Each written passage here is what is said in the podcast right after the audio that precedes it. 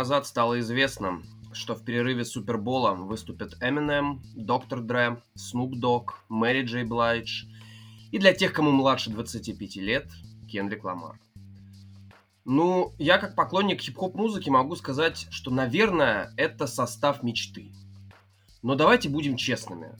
Хип-хоп концерт, рэп-концерт, в принципе, да, мы помним такие шикарные туры, как Up and Smoke, как Anger Management. Э, это все замечательные, знаменитые туры, посвященные хип-хоп музыке. Офигительные выступления. Если вы не видели их, вбейте на ютубе, вы получите грандиозное наслаждение, если вы фанат рэп-музыки.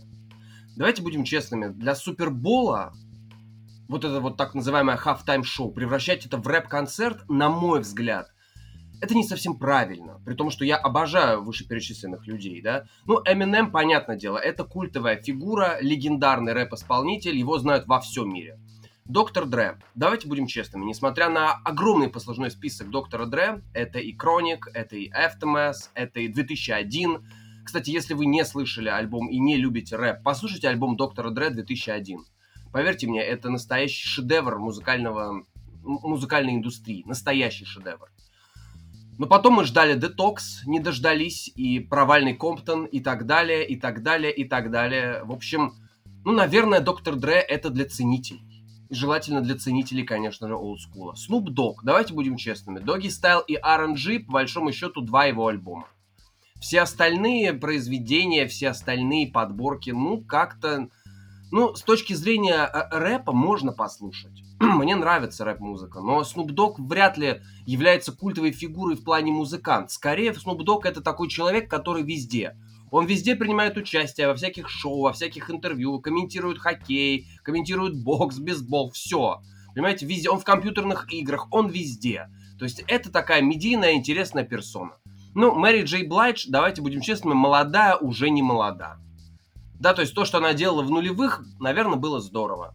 Сейчас это уже все разбавляется Кендриком Ламаром, который должен сделать так, чтобы люди младше 25 лет не уходили от экрана. Но вот есть люди, которые не любят рэп-музыку. Вот у меня много таких знакомых.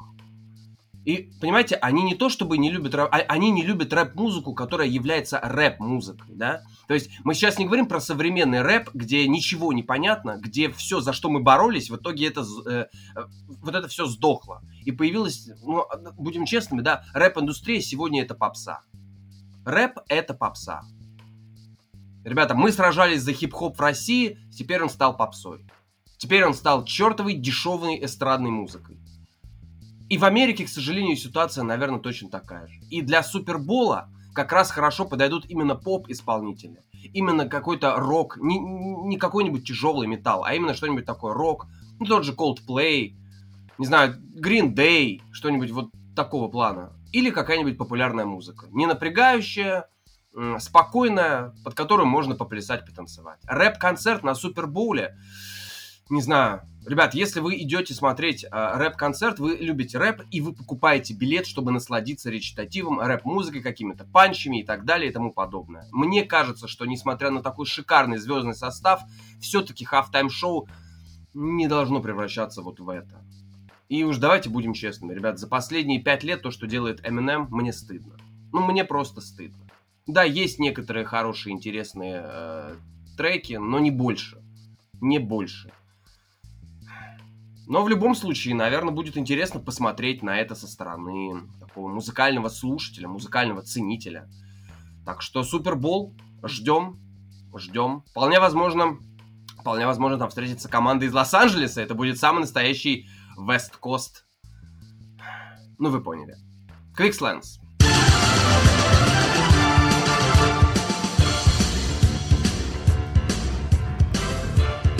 Конечно, можно по-разному относиться к Тому Брейди. Можно его обожать, можно его ненавидеть, как делают фанаты 30 других команд, за которые он не играл. Но Том Брейди однозначно заслуживает уважения. Больше всего пасовых ярдах в рамках регулярного сезона за всю историю НФЛ.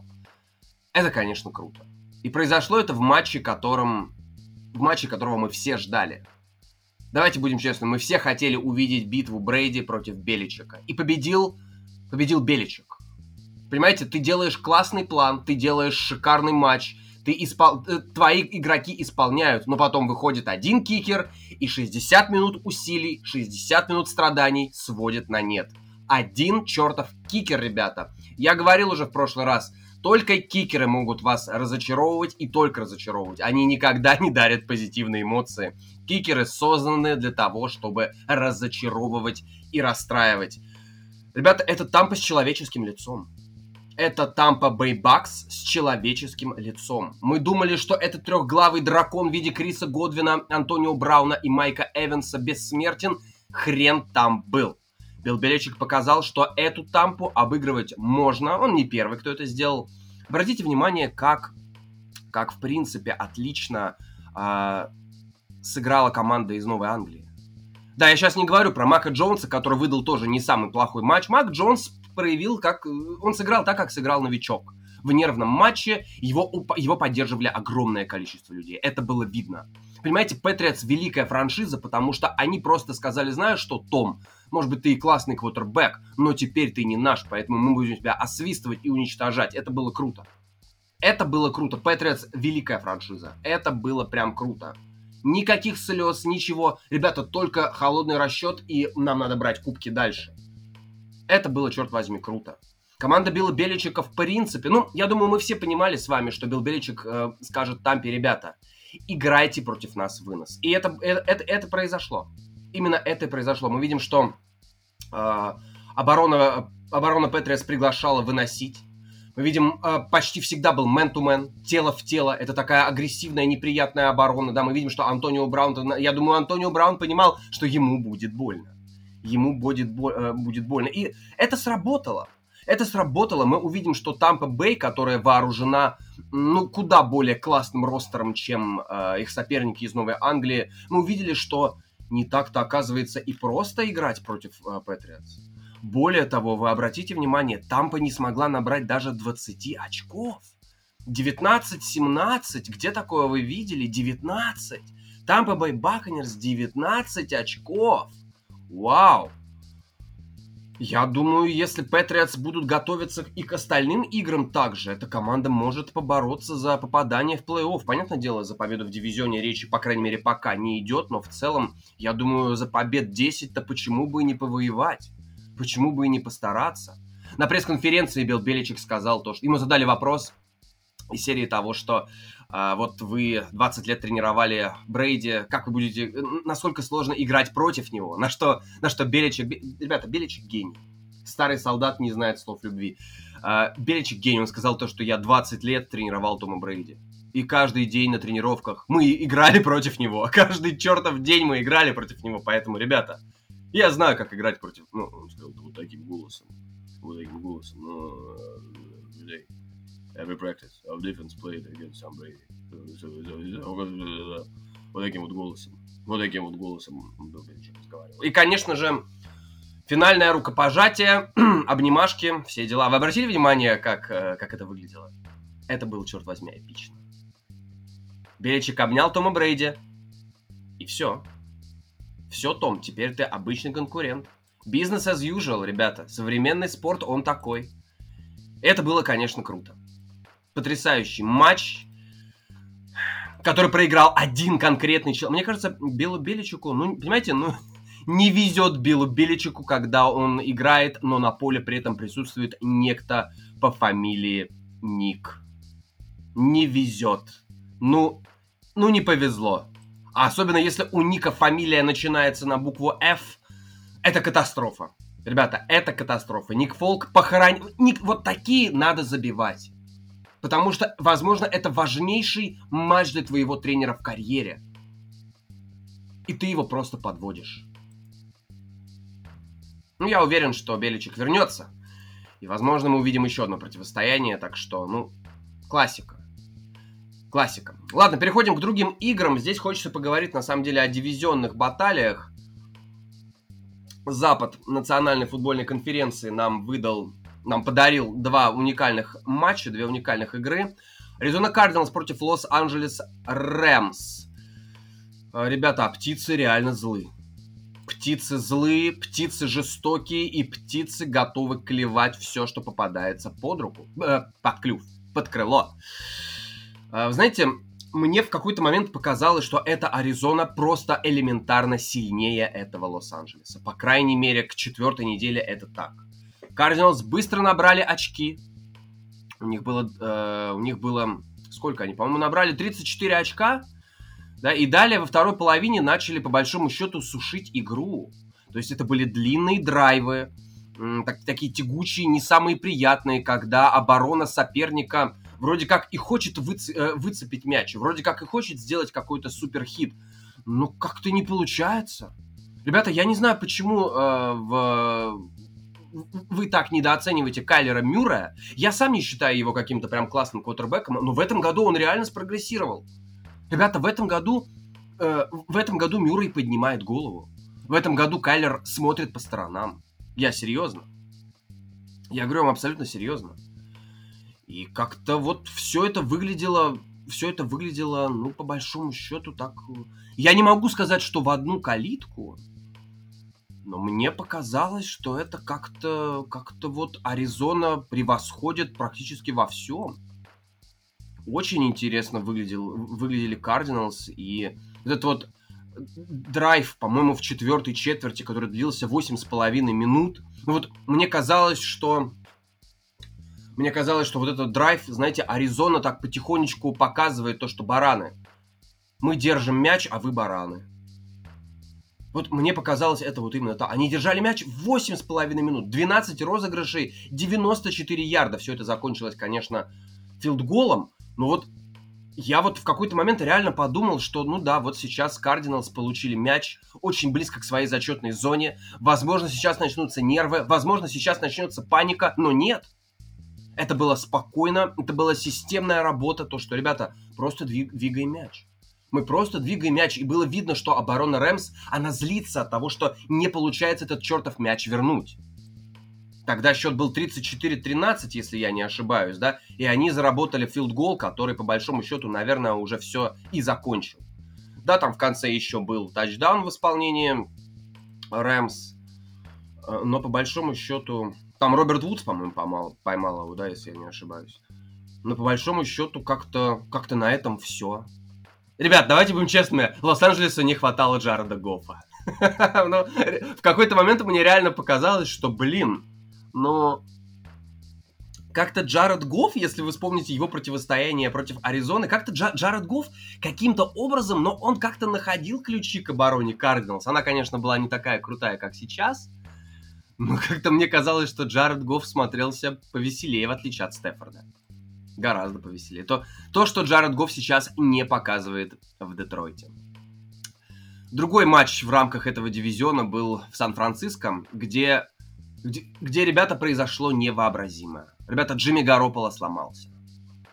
Мы этого не ждали, такого никогда не было, и это снова случилось. Джимми Гарополо получил травму. Я, конечно, не знаю, насколько там все серьезно. Надо смотреть, что по отчетам. Сегодня был мега загруженный день. Я вот только сейчас пришел, вечером записываю подкаст. Но... Э, ну, как-то... Я, я, я так понимаю, Трей Лэнс, да? Я так понимаю, э, болельщики 49ers, вы уже смирились с тем, что Гарополо, ну, черт возьми, что бы ты ни делал, как бы ты ни пытался, ну, Гарополо ломается, черт возьми. Постоянно ломается. И самое обидное, что в этом сезоне Гарополо играет очень неплохо. Но, черт возьми, опять, ну, опять э, его хрустальные кости. Опять его хрустальные связки. Г- очень неплох, но, блин, да и даже в прошедшем матче, давайте будем с 14 с 23, 165, тачдаун, перехват. Ну, по большому счету, Гарополо играл очень неплохо. Но вышел Трей Лэнс, который, кстати, сделал два тачдауна и достаточно неплохо в целом бросал. Ну, он бросал, старался бросать, конечно, более, а, а, от, относительно дальние передачи. Вот, 157 ярдов он накидал, но как-то... То есть, ребят, Трей Лэнс набросал ярдов больше, чем Рассел Уилсон, который провел весь матч. Реально. У Трей Лэнса ярдов больше. У Рассела всего 149. Но здесь надо, конечно, в этом матче от, от, отметить... Ребят, наконец-то оборона Сиэтл Seahawks я думаю, они пообщались перед матчем и сказали... Я думаю, Бобби Вагнер сказал, ребят, каждый должен заниматься своим делом. Я должен играть на вот этой линии, на своей линии, э, на своей лайнбекер линии. Я должен играть по всему полю. Я не должен подчищать э, ошибки, как-то исправлять, заглаживать ошибки секондари. И по большому счету, по большому счету это сработало. Вагнер провел очень классный матч. Да и по большому счету секондари Seattle Seahawks, которое мы привыкли ругать, я не видел каких-то провалов. Ребят, честно, я провалов не видел. И, конечно же, Джамал Адамс, который закрыл все, что э, летело в его сторону. Он, по-моему, разрешил, э, позволил, точнее, соперникам всего одну передачу принять. И вот как-то как-то Сиэтл э, победил. Знаете, несмотря на то, что Сиэтл проигрывал после первой четверти, все это выглядело так, что Сиэтл, Сиэтл понимает, что к чему. Сиэтл понимает, что к чему, и, черт возьми, опять я не, не перестаю удивляться, почему раннинбеки Сиэтла не хотят помогать Расселу Уилсону. Алекс Коллинс 10 попыток 44 ярда, Крис Карсон 13 попыток 30 ярдов. Ребят, ну помогите вы своему квотербеку. Потому что в нападении Сиэтл каких-то выдающихся цифр не показал. Вы посмотрите, ни один ресивер не получил э, больше 100 ярдов. Ни один. Ни, никто даже не приблизился к этой отметке. Более того, Дикий Мэткалф, который, э, за которым охотились всю игру, ну, как-то, как-то вот кроме вот того самого розыгрыша на 29 ярдов, как-то больше Дикий Меткалф так, ну, что-то ловил, что-то выхватывал. Ну, не больше, но не больше. Тайлер Локи тоже особо ничего не продемонстрировал. Ну, как-то как-то вот нападение этих команд, оно... Ну, мы понимаем, что, да, здесь, наверное, в таких матчах надо перебивать соперника. Это дивизионное противостояние, и оборона Seahawks выиграла эту игру. Эту игру, знаете, это как для Тома Брейди матч выиграл э, кикер э, Ник Фолк, э, кикер Patriots, и Лавонта Дэвид, лайнбекер Тампы, который, ну, ребята, мы все знаем, кто такой Лавонта Дэвид, еще один прекрасный матч. Но в целом как-то здесь мне показалось, что оборона Сетла наконец-то выиграла этот матч наконец-то показала, что она может останавливать ну, даже нападение, где есть такие монстры, как Дибо Сэмюэль Джордж Китл. Но у Сан-Франциско все равно нет выноса. Хотя Трей Серман вроде показывает какие-то относительно адекватные результаты. Но, ребят, я так понимаю, пришло время Трей Лэнса, правильно? Я так понимаю, что пришло время Трей Лэнса. Вообще, вот это вот дивизионное противостояние, да, back-to-back, вот эти два матча, которые шли во второй игровой волне, а насколько вообще вот эти дивизионные баталии, особенно так рано, насколько сильно они влияют на показатель того, является ли команда чем-то сильным, чем-то действительно монструозным? Является ли эта команда примой? Является ли эта команда вершиной в своей конференции? Это, это очень интересный вопрос, потому что дивизионные матчи, любая команда в НФЛ, ее основной задачей на сезон, на любой сезон, является стабильно быть сильнее трех команд стабильно сильнее быть соперников по дивизиону. И как-то здесь, да, победили гости в этих матчах. И, знаете, даже несмотря на поражение Рэмс, даже несмотря на поражение 49ers, у меня по-прежнему остается ощущение, что если эти команды снова между собой встретятся, а они между собой в любом случае еще встретятся, то я не удивлюсь, если гости и в следующих матчах тоже окажутся сильнее. Но в этом дивизионе все перепуталось, друзья. В этом дивизионе все перепуталось, и мы снова видим, что все четыре команды претендуют и на победу в дивизионе, и, возможно, даже на отдых в первом раунде. Время Трея Лэнса. Ребята, время Тре... Трея Лэнса. Вообще, квотербеки-новички на этой неделе, я, я думаю, вы все увидели, что начиная с четвергового футбола, я думаю, мы все увидели, что появились признаки жизни везде. Я говорю и о Треворе Лоренсе, который, ребят, давайте будем честными, из всех квотербеков-новичков меньше всего к НФЛ готов Тревор Лоренс. Он все еще студент. Я смотрю на то, как играет Тревор Лоренс, на то, как он бегает на третьем и один у зачетки соперника и не знает, что делать, не, э, не, любит смотреть по сторонам и понимает, что, черт возьми, это тяжело. Тревор Лоренс все еще пока где-то мозгами на уровне университета. Возможно, он немножечко еще в Клемсоне. Но в целом, конечно, да целом а, признаки жизни появляются. Мы видим, что не все так безнадежно в Джексонвилле с позиции квотербека. Мы видим, что Нью-Йорк Джетс, которые одержали первую победу, наверное, как-то они начинают прощупывать сильные стороны Зака Уилсона. Зак Уилсон, ребят, Зак Уилсон выглядит как персонаж мультфильмов. Серьезно. Как персонаж мультфильмов или персонаж аниме. Вот эта его повязочка на голову, вот эта вот прическа горшком, ну как-то, не, не, знаю, он, он какой-то карикатурный персонаж, вы обратили внимание? Зак Уилсон, его хочется нарисовать.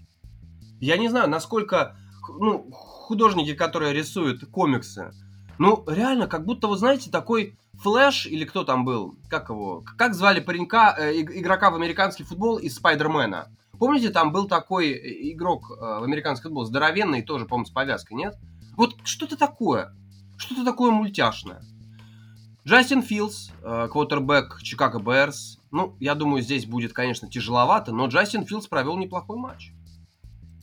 Понятное дело, все относительно, но Джастин Филдс против Детройта провел неплохой матч. Ребят, ну там Детройт был, конечно, кошмар, э, кошмар кошмарный. Но Джастин Филдс, ребята, провел неплохой матч. Если мы не говорим о его, конечно, пасовых способностях, да? Но в целом у меня складывается ощущение, что Джастин...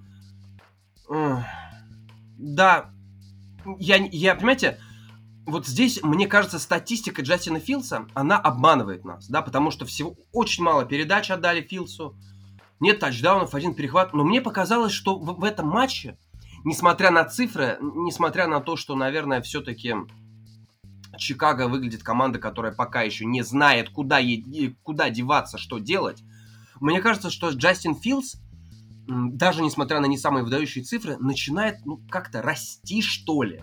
Вот Понимаете, как говорят, для квотербека самая главная статистика – это победы. Вот мне кажется, Джастин Филдс потихонечку начинает как-то адаптироваться, что ли, к НФЛ. После того, как его избили в матче против Браунс, мне кажется, потихонечку Джастин. Конечно, сек был ужасен. Конечно, потеря, когда, понимаете, когда ты на секе теряешь, сколько, 70 ярдов, всего один раз до него достали Лайонс, и это, это было, конечно, эпично. Но, по-моему, Джастин Филдс... Э, я, я так понимаю, ребят, Джастин Филдс будет учиться на своих ошибках. Смиритесь с этим. Джастин Филдс не будет учиться на чужих. Он будет делать выводы только после того, как ошибется сам. Но, как говорится, на своих ошибках лучше запоминается. И мне кажется, что как раз ну, что-то в этом есть, что может Чикаго помочь прогрессировать. Квотербеки-новички такого бегающего мобильного типа, у них всегда первый сезон не самый хороший. Вспомните хотя бы э, Ламара Джексона. И мне кажется, если, если Джастин будет показывать признаки жизни, то в следующем году... Но это квотербек на перспективу, ребят. Это квотербек как, как с Ламаром. Первый сезон, ну, что-то странное, что-то непонятное, но потом мы увидели, что нападение Балтимора полностью перестроилось под манеру своего нового квотербека, и вот результат.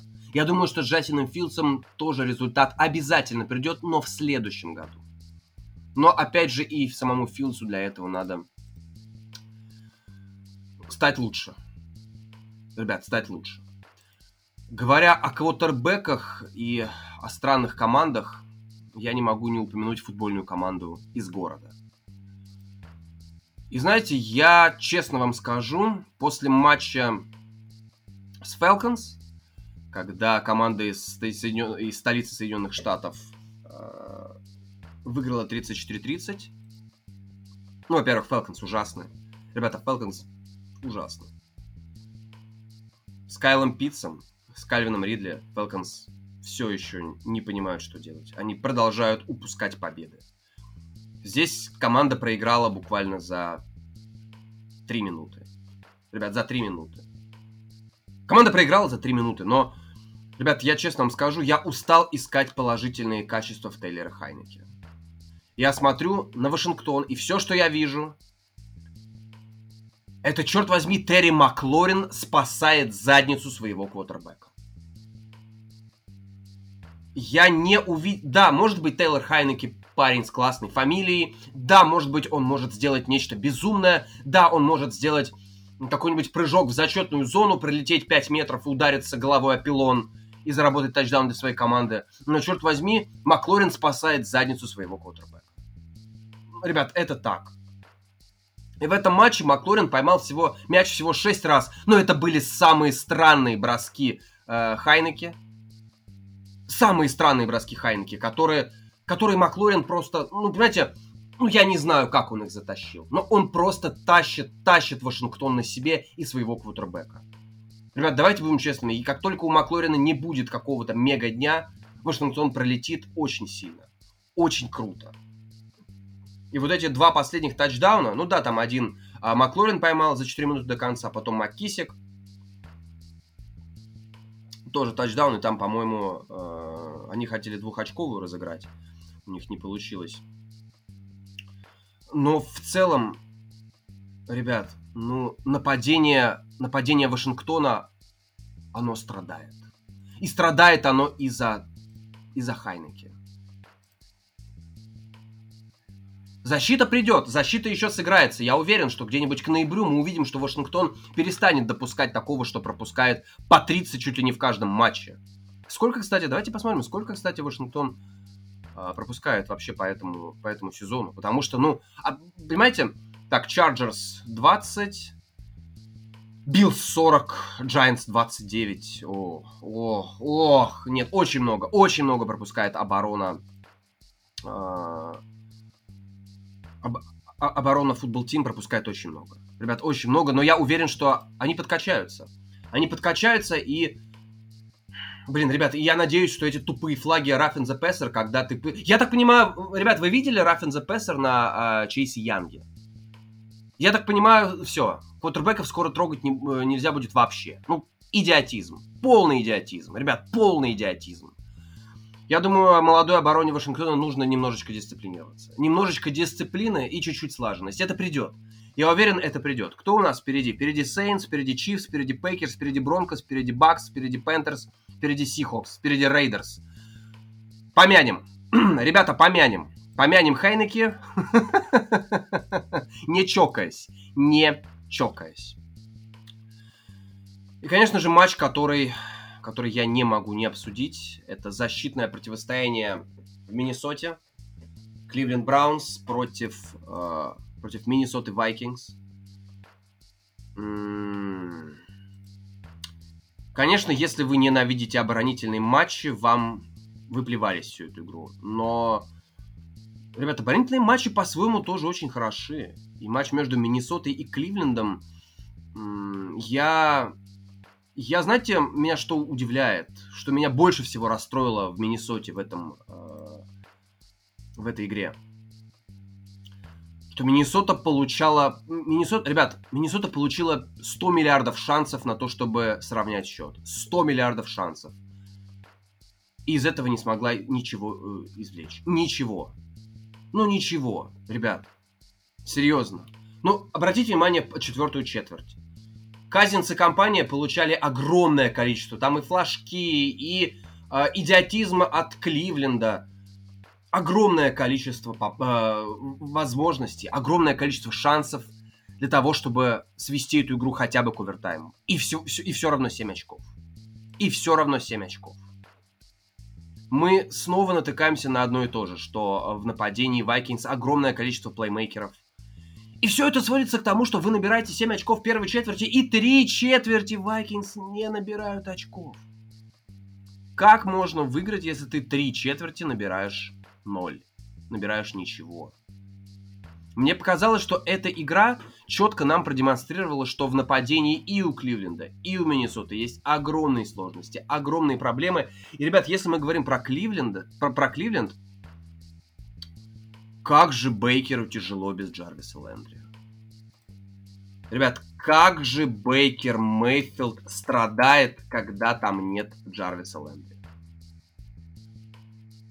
Передачи Мейфилда, ну, я вот просто, опять же, в той же самой четвертой четверти, блин, Бейкер, ну куда? Ну куда? Ну, ну куда? Что, что, что ты делаешь? Что ты, блин, делаешь? И самое забавное, что мы видим, что у Миннесоты игра не идет вообще. У Делвина Кука игра не идет. У Делвина Кука был один вынос на 13 ярдов, и дальше Кук, ну, как-то как-то совсем печально. Ну, как-то совсем печально.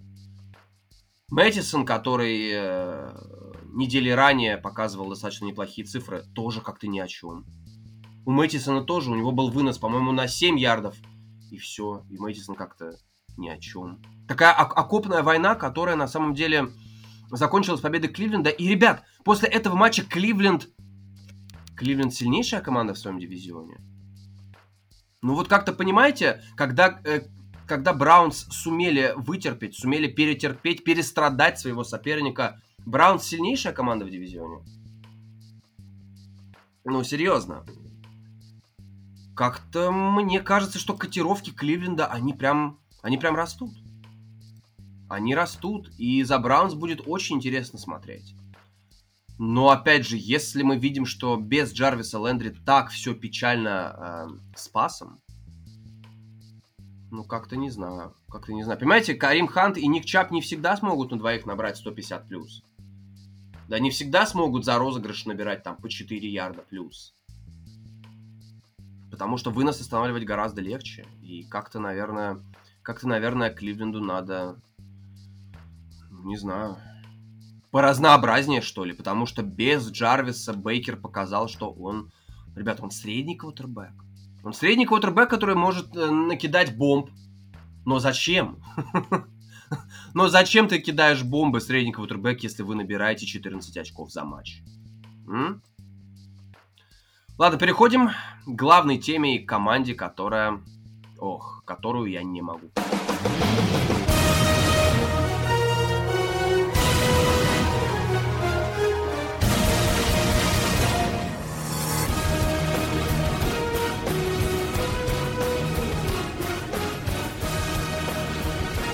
Не так часто мы видим в каких-то обзорах, в каких-то аналитических передачах, в каких-то подборках опасных моментов, хайлайтов. Не так часто мы видим команду Tennessee Titans, которая для меня после четырех игровых недель выглядит, ребята, самой настоящей загадкой. Я решил сегодня посвятить главную тему конкурентам по дивизиону, хочется, хочется как-то понять, что такое Tennessee Titans, потому что после четырех игровых недель, когда, наверное, можно сделать какие-то выводы, что какая-то команда является сильной, какая-то команда является набирающей силы, кто-то угасает, кто-то перестраивается, кто-то вечно перестраивается и угасает. Так вот, Tennessee Titans выглядит командой, которая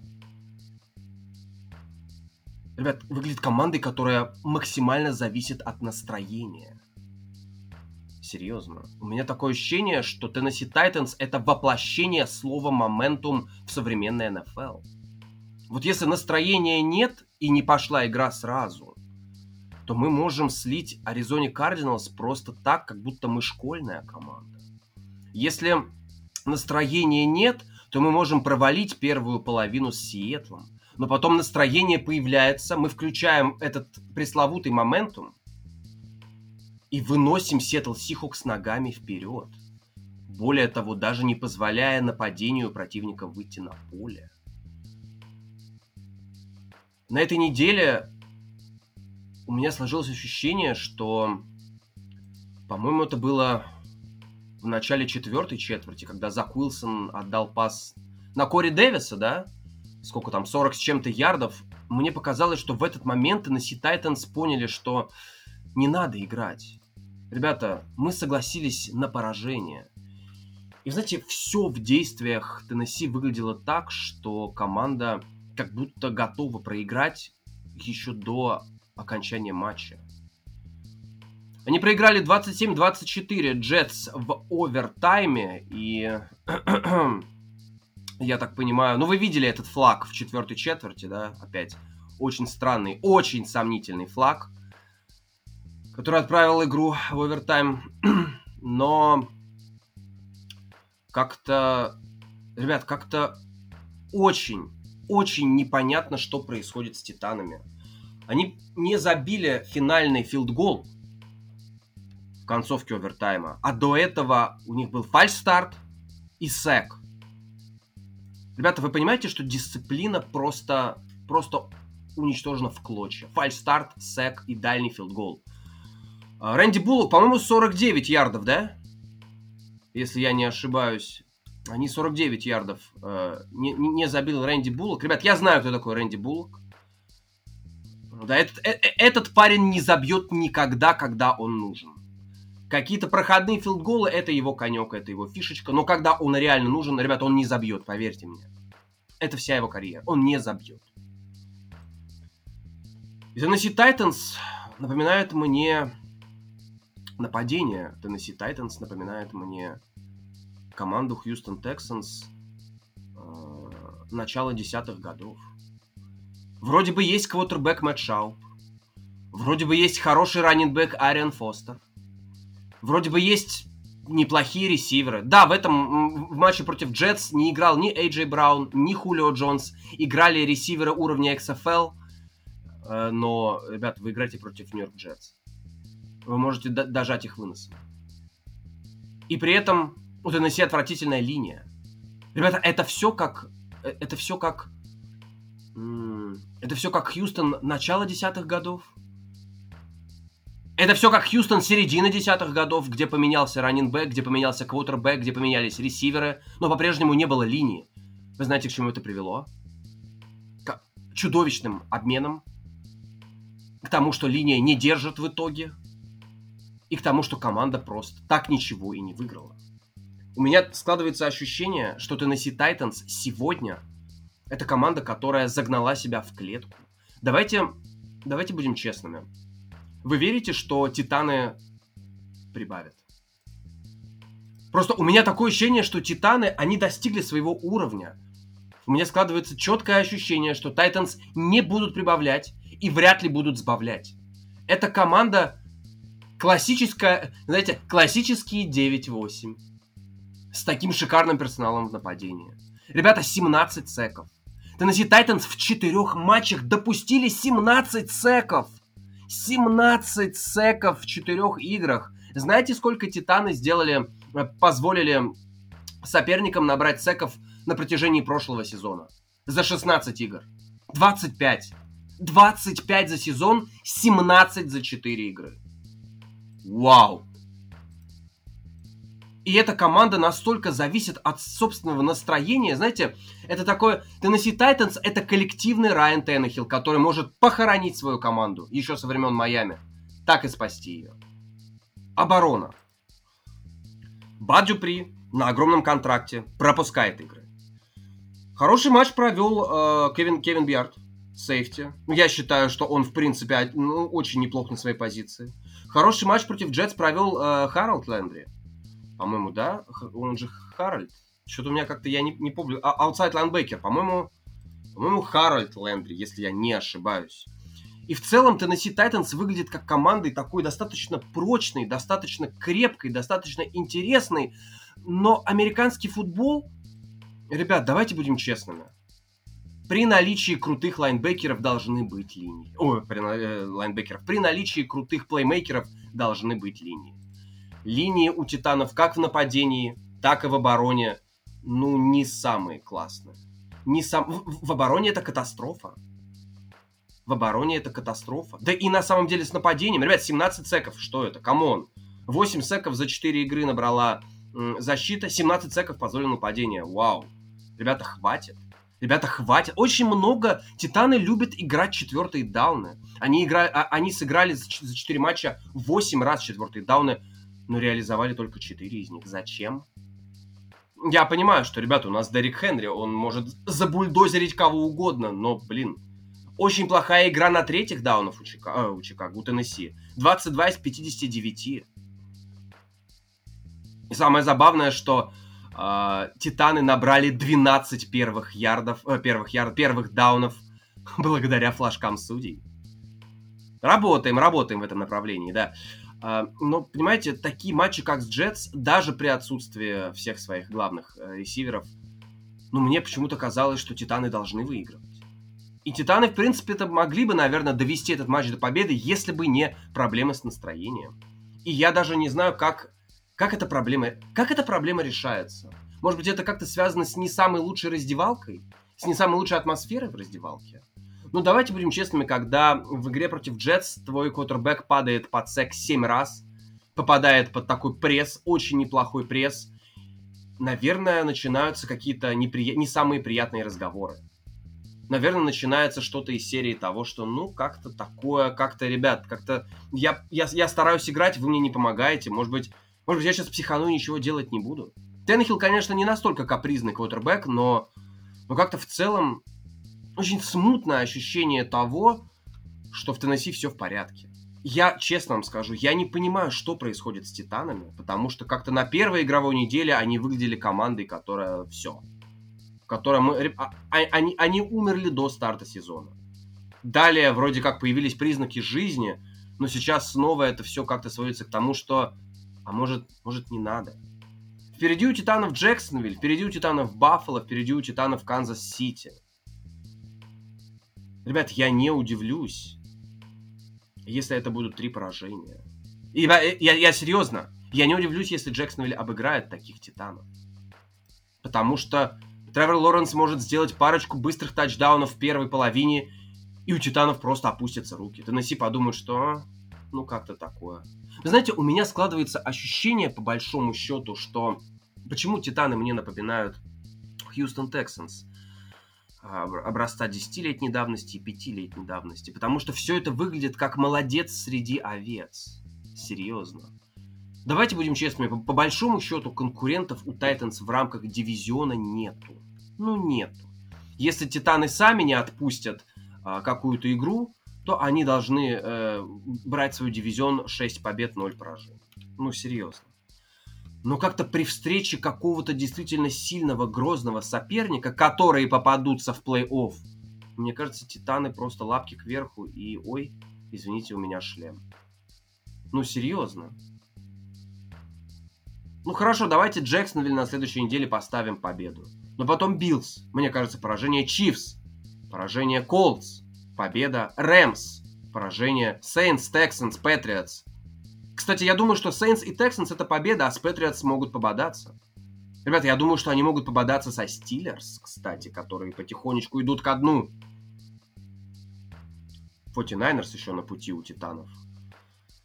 В общем, складывается ощущение, что Теннесси команда, которая имеет очень неплохой арсенал в нападении, несколько достаточно неплохих игроков в обороне, чудовищные линии, чудовищные линии выглядит как Теннесси, команда, которая... Наверное, эта команда на бумаге выглядит хорошо.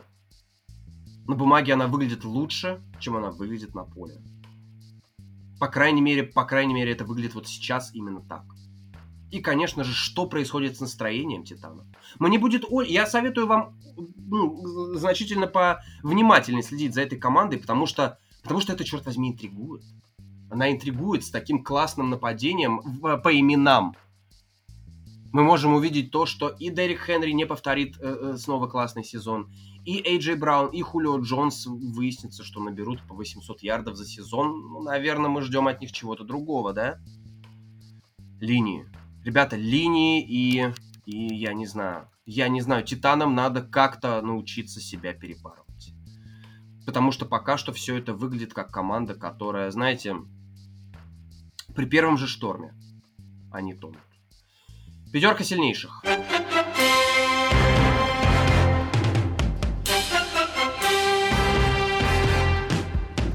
Все перепуталось, все смешалось, все очень странно, все очень непонятно. А, пятерка сильнейших. Э, ребята, опять начинаем с пятого места по традиции. На пятое место я поставлю Понимаете, вот есть вот пять команд, которые э, в моем Power Rankings, они все заслуживают и пятого места, все и четвертого, все и третьего, все и второго, все и первого, потому что все перепуталось. Какое-то, ну, очень странно. Я не, э, в НФЛ сейчас нет ни одной команды, которая была бы стабильно классная. Нет ни одной команды, которая была бы стабильно сильная, но не без какого-то прям, вот без какой-то супер высоты, без какого-то супер upside а, да, то есть, ну, что-то как-то не знаю очень все тяжело, поэтому на пятое место я поставлю Лос-Анджелес Chargers. Ребята, Лос-Анджелес Chargers, которые 28-14 закончили на самом деле достаточно просто Лас-Вегас Raiders. Очень просто закончили. Э, Лас-Вегас играл, э, Лас-Вегас играл 10 минут. Вегас, э, Вегас был на поле 10 минут. Все остальное время это была команда, которая пыталась как-то стучаться в закрытую дверь, и ничего не получилось. Chargers, знаете, вот с первых секунд как-то вот мне показалось, что как Chargers получили мяч, как-то так и вышло, что, ну, ребят, Чарджерс сильнее. Чарджерс тупо сильнее своего конкурента по дивизиону. И вот здесь возникает вопрос, а Чарджерс сильнее, чем Канзас-Сити? Выиграют ли Чарджерс дивизион? Потому что как-то вот, глядя на то, что происходит с Канзасом, глядя на соперников по дивизиону, там, те же Бронкос, те же Рейдерс, как-то Чарджерс выглядит самый такой стабильный, самый сильный, самый плотный, самый спокойной, что ли, командой. Поэтому Лос-Анджелес Чарджерс пятое место. Ждем болельщиков. Ждем болельщиков. Четвертое место тоже Лос-Анджелес. Но теперь Рэмс. Я не удивлен то, что Рэмс проиграли Аризоне. И сейчас Рэмс могут проиграть в четверг Сиэтлу. Вы понимаете, какое адовое расписание у Лос-Анджелеса? Тампа, Аризона, Сиэтл. Черт возьми, у Рэмс могут быть проблемы из-за такого календаря. Рэмс, которые одержат второе поражение, потерпят второе поражение подряд, а в четверговом футболе может случиться все, что угодно. Рэмс, кстати, играют на выезде.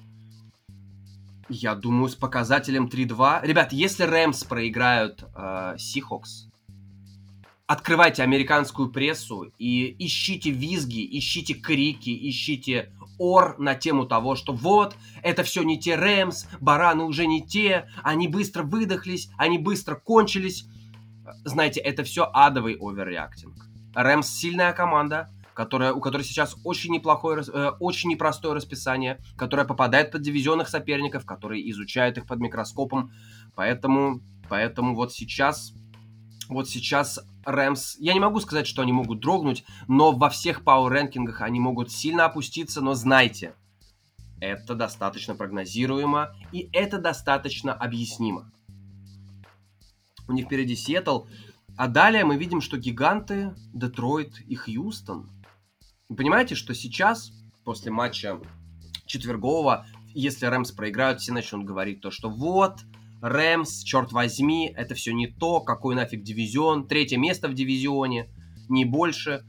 Потом несколько побед, и все снова начнут говорить, что вау, Мэтью Стефорд велик, великолепен. Торжествуй Лос-Анджелес. Четвертое место Лос-Анджелес Рэмс. На третье место я, пост... ребят, я поставлю лучшую атаку американской футбольной конференции. Я поставлю Баффало Биллс. Лучшая атака американской футбольной конференции пропустила за 4 игры 44 очка. 44 очка за 4 игры. Да, ребята. 0 от Dolphins и 0 от Houston Texans. Но Хьюстон, ребят, ну я бы на вашем месте не считал бы Хьюстон Texans за команду, ну честно. Там играет Дэвис Милс. Я, ребят, я говорил вам, что Дэвис Милс это не игрок уровня NFL. Вы увидели это в очередной раз. Ну, в общем, Хью, э, Хьюстон. В общем, Баффало м- с таким нападением по бразильской системе, да, вы наберете сколько сможете, мы сколько хотим. Пока что это выглядит именно так. Баффало Биллс третье место в нашем рейтинге и ну, вы все, я думаю, вы все прекрасно понимаете. Серебро уходит Smells Like Cheese Spirit.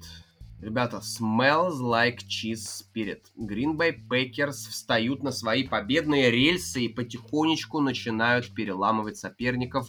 В этот раз был, были биты ребята из Питтсбурга. Да, счет показался достаточно близким. Да, 27-17 выглядит как упорная игра. Но скажите честно, а вы хотя бы на секунду вы хотя бы на секунду подумали о том, что ну вот сейчас Стиллерс зацепится? Просто я как-то, я как-то даже, несмотря на то, что Пэкерс набрали 0 очков в четвертой четверти, мне как-то показалось, что сложилось такое впечатление, что ну, Пэкерс как-то так, так спокойно, так свободно контролируют игру, что им даже не нужно включать обороты, по большому счету, свои все. То есть складывается ощущение, что Пейкерс как-то играют процентов на 80 от своих возможностей и в принципе берегут силы. Ну, как-то действительно это все выглядело так, что, ну да, счет близкий, 27-17, но... Но... Но если Пейкерс еще прибавят, они займут первое место в нашем рейтинге сил. Первое место, кстати, кстати, первое место команда с квотербеком, который побил рекорд по пасовым ярдам в карьере. All, черт возьми, time. Тампа Бэй Баконерс. Вы спросите меня, почему Тампа на первом, если она не демонстрирует какой-то прям супер классный футбол, по крайней мере, последние две недели. Но Тампа за эти последние две недели, несмотря на поражение, несмотря на не самую классную игру в матче с Патриотами, Тампа, по крайней мере, сейчас выглядит команда благодаря опыту, благодаря составу. Тампа выглядит командой, которая может выиграть любую игру. Ну, черт возьми, любую если мы говорим прямо здесь и сейчас о плей-офф, вот если мы говорим, что прямо здесь и сейчас нужна команда, чтобы выиграть игру. Вот у вас ситуация на поле, вы отстаете 5 очков, 3 минуты до конца. Ребята, я выберу Тампу. Ну, по крайней мере, сейчас я выберу Тампу. Может быть, что-то изменится далее, но сейчас Тампа Бэй Бакс выглядит командой, ну, какой-то самый, что ли. Я не могу сказать, что устрашающий, но какой-то... Вы знаете, мне кажется, что Тампа Бэй Бакнерс внушает своим болельщикам спокойствие. Этот корабль не утонет. И мне, если бы я был фан, фаном э, Бакс, ребята, мне кажется, это спокойствие. В первую очередь, это спокойствие, без нервотрепки, спокойно доводим игры до победного конца это Бакс. Мне кажется, Тампа действительно заслуживает первого места в, дивизио... в дивизионе. Первого э, места в нашем дивизионе силы из пяти команд. Ну и заканчиваем. Заканчиваем подкаст. Впереди пятая игровая. Ребят, надо, надо посмотреть, что там, что там у нас дальше.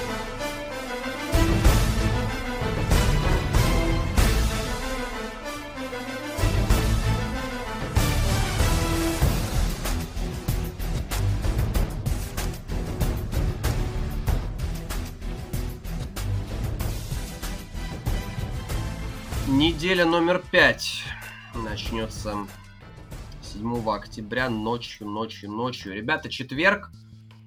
Четверг нашей мечты. Лос-Анджелес Рэмс отправляется в гости к Сиэтл Сихокс. Ну, это, это надо смотреть. Это надо смотреть. Четверговый футбол радует нас на самом деле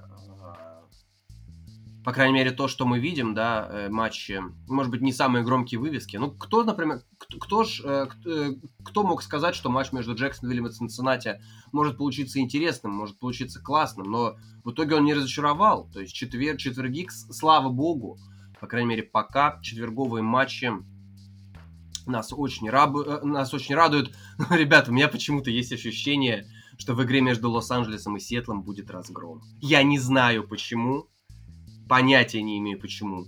Но у меня есть какая-то мысль, ну, не знаю, что это, какой-то, знаешь, I just have a feeling, что в этом матче будет разгром. Но вывеска, конечно, адовая. Вывеска безумная. Рэмс Сихокс, дивизионное противостояние. Ну, ребят, это, это очень круто. Но опять же, почему-то у меня складывается ощущение, что мы можем увидеть здесь разгром, разгромище. Но смотреть надо. Ребят, смотреть надо, а, потому что, опять же, два поражения подряд от Рэмс, о, а Сиэтл, который уже имеет два поражения, ну, в этом матче, в этом дивизионе они, знаете как, они, это, это игра за две победы. Это игра за две победы, за две позиции в турнирной таблице. Ну что, воскресенье. Мы отправляемся в Лондон, кстати, не забудьте. В это воскресенье футбол начнется, по-моему, кстати, по московскому времени в половину пятого, если я не ошибаюсь. Или в половину четвертого. Половину пятого ведь, да? Ребята, Лондон, снова Лондон, прекрасный город, получит потрясающую затравочку. Ребят, если не хотите испортить аппетит, не смотрите игру в Лондоне. А если будете что-то готовить и готовиться к первой игровой волне, то Нью-Йорк Джетс, Атланта Фелконс в Лондоне. Ребят, знаете, относитесь к этой игре как к бейсболу. Вот мне кажется, я буду к этой игре относиться как к бейсболу. Я поставлю ее фоном и буду заниматься не знаю чем, если я буду дома. Но, скорее всего, я буду дома, может, нет. Поставлю ее фоном и не буду смотреть. Буду слушать просто комментарии. Что смотреть в первой игровой волне, которая будет традиционно в 8 вечера по московскому времени? Ну, во-первых, ребят, я бы обратил внимание на матч между Green Bay Packers и Cincinnati Bengals. Да, я знаю, звучит как уничтожение э, животных, внесение бенгальских тигров в Красную книгу снова. Но Cincinnati Bengals идут 3-1. И как ни Спейкерс показывает, что вы, ребята, готовы бороться за дивизион, готовы бороться за плей-офф. Так вот, Цинциннати мы вроде бы и не ждали от Бенгалс какого-то прорыва, да и прорыва на самом деле какого-то и нет. Но почему бы не, побода... не пободаться, не побороться с Green? М? Мне кажется, это может... Мне кажется, эта игра мож... может нас удивить. В первую очередь мы можем все снова вспомнить, что Джо Бэрроу на самом деле классный квотербек. Поэтому смотреть Пэкерс и Бенгалс первой игровой, ну здорово. Ребята, здорово. В первой игровой я бы еще посоветовал вам посмотреть, конечно, Денвер против Питтсбурга. Ребята, если Питтсбург и сейчас сольет, Питтсбург играет дома, если Питтсбург и сейчас сольет, то я думаю, есть смысл начинать потихонечку готовиться к следующему сезону. Денвер, про который мы говорили и в телеграм-канале «Дыхание игры». Подписывайтесь, кстати, принимайте участие в вопросах, комментируйте, радуйтесь. Я вообще очень... Я, я, я всегда радуюсь. Ребята, когда вы подписываетесь в телеграм, я всегда радуюсь. В общем, ребята, я так понимаю, что уровень Денвера мы с вами увидели, да? Настоящий уровень Денвера мы увидели с вами в игре против, э, против Рейвенс, да? Ни, никакой. Никакой. Да? Бороться за третье место в дивизионе и все. Я правильно понимаю? Но Денвер... Хм. Тут ведь какая ситуация? Денвер ведь э, таким командам, как Денвер, надо забирать свои игры. Игры, где на бумаге они идут фаворитами. И почему бы здесь Денверу не выступить в роли фаворита? Смотрите, у них впереди Стиллерс, у них впереди, кстати, Вашингтон, кстати, Филадельфия. Кстати, Детройт и Цинциннати, между прочим, так на всякий случай, да? Почему бы Денверу не зацепить? Денвер, Денвер должен выигрывать игры против аутсайдеров. Денвер должен выигрывать игры против аутсайдеров, ну и, может быть, парочку сюрпризов за каких-нибудь 9-10 побед в сезоне. Why not? Why not? В первой игровой волне еще, наверное, посоветую вам посмотреть Филадельфию против Каролайны. Я не знаю почему, но мне кажется, что здесь будет очень весело и очень интересно.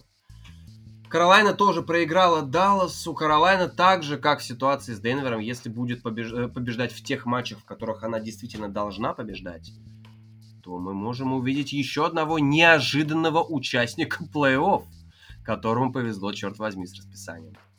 Во второй игровой волне, ну, даже не знаю. Здесь, на самом деле, в глаза бросается в первую очередь, я думаю, Кливленд Лос-Анджелес Чарджерс. Ох, это будет заруба. Ребята, это будет чертова заруба. Браунс против Чарджерс во второй игровой. Это, конечно... Ребят, включайте. Включайте, следите за Джастином Хербертом и за Бейкером Мейфилдом, который который, когда его первая скрипка на приеме не играет, выглядит не так уж и классно, но вынос. Ребята, вынос. Осин Экелер против Карима Ханта и Ника Чаба. Выносный, выносное противостояние должно быть прям бомбовым.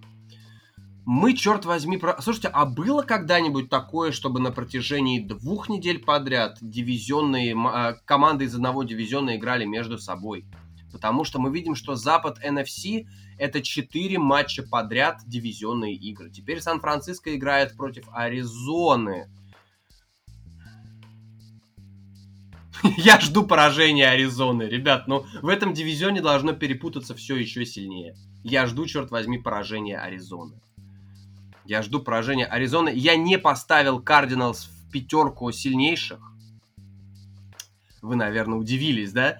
Но Кардиналс я не поставил в пятерку сильнейших, просто потому что как-то, ну, я не знаю, они... Блин, понимаете, Кардиналс клевые.